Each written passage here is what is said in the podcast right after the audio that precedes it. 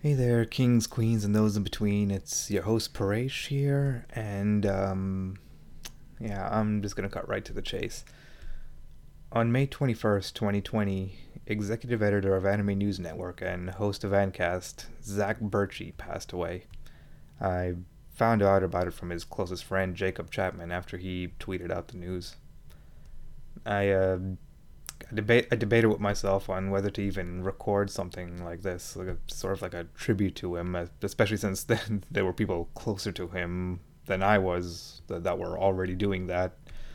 But I decided, you know, I'm just gonna go through with it, because this guy was one of my biggest influences with ANNCast, the official podcast of Anime News Network. He was the host, and that was the first podcast that I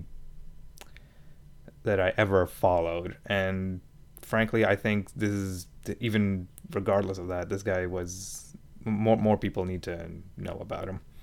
So first off, as just as like a reassurance to all of you, and frankly myself if I'm being honest, this is not me trying to cash in on someone's death, because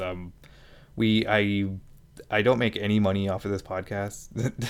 Right. Black Belt wasn't joking in the last episode. We are losing money on this thing. Like, we don't even have a Patreon. But this podcast is a product of passion. And speaking of passion, if there was anyone who personified passion, it was definitely Zac Bertschy.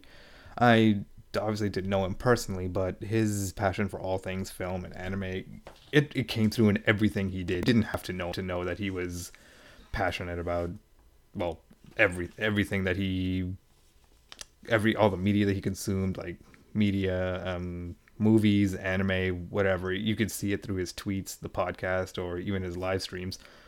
And if you ever get a chance, I actually suggest you go listen to the later ANNCast episodes, because dude puts on full-on skits at the beginning of each episode. And knowing what I know about podcasting now, that's not easy to do. The level of organization and love you have to have for your craft just to put unique skits at the beginning of each episode, that's insane to me.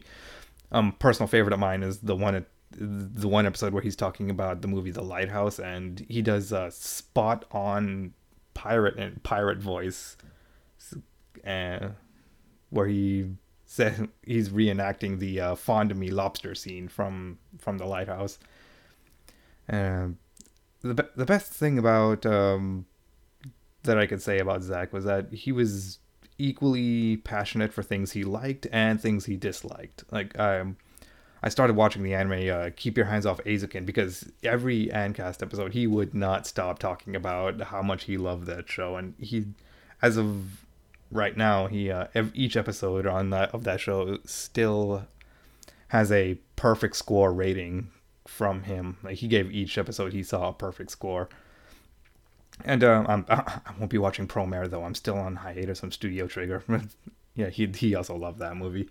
But on the flip side, he was also passionate about things he disliked, because he said 5 episodes describing how bad Darling in the Franxx was. But I think what really hurts about this loss is just how much his passion extended to making the anime community as inclusive as possible. Like, he was loud and proud about his progressive viewpoints, and every story I've read about the man, who, and for people who've worked under him, said that he put his money where his mouth was when he was hiring writers for ANN. Like, a phrase that I saw repeated a lot was that he was very blunt, but also very never reluctant to give out praise, basically.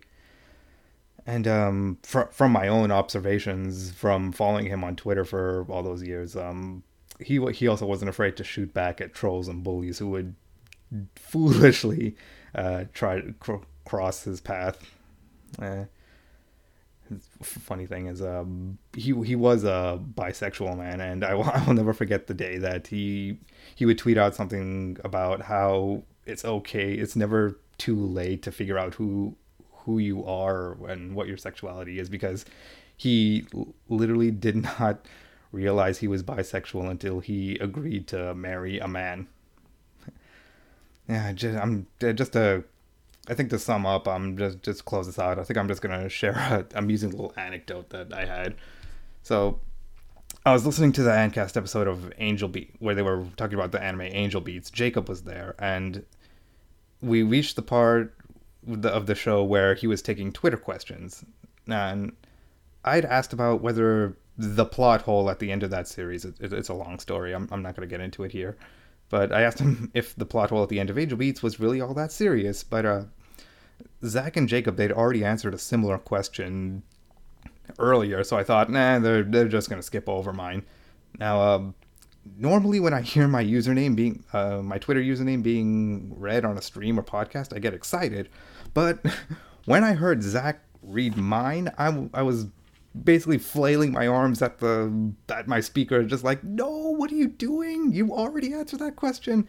And when he read it, Jacob, justifiably, mind you, lets out the loudest groan that I have ever heard. And I'm just like,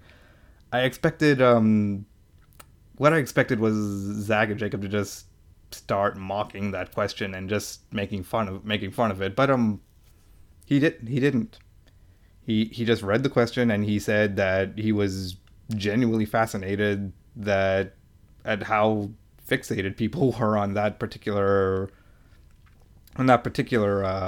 aspect of the show. And there was, the way he said it was, there was no malice, there was no antagonism. It was genuine fascination. And honestly, to me anyways, that's who Zach was. He was able to channel his anger constructively. He's asking a dumb question about a show.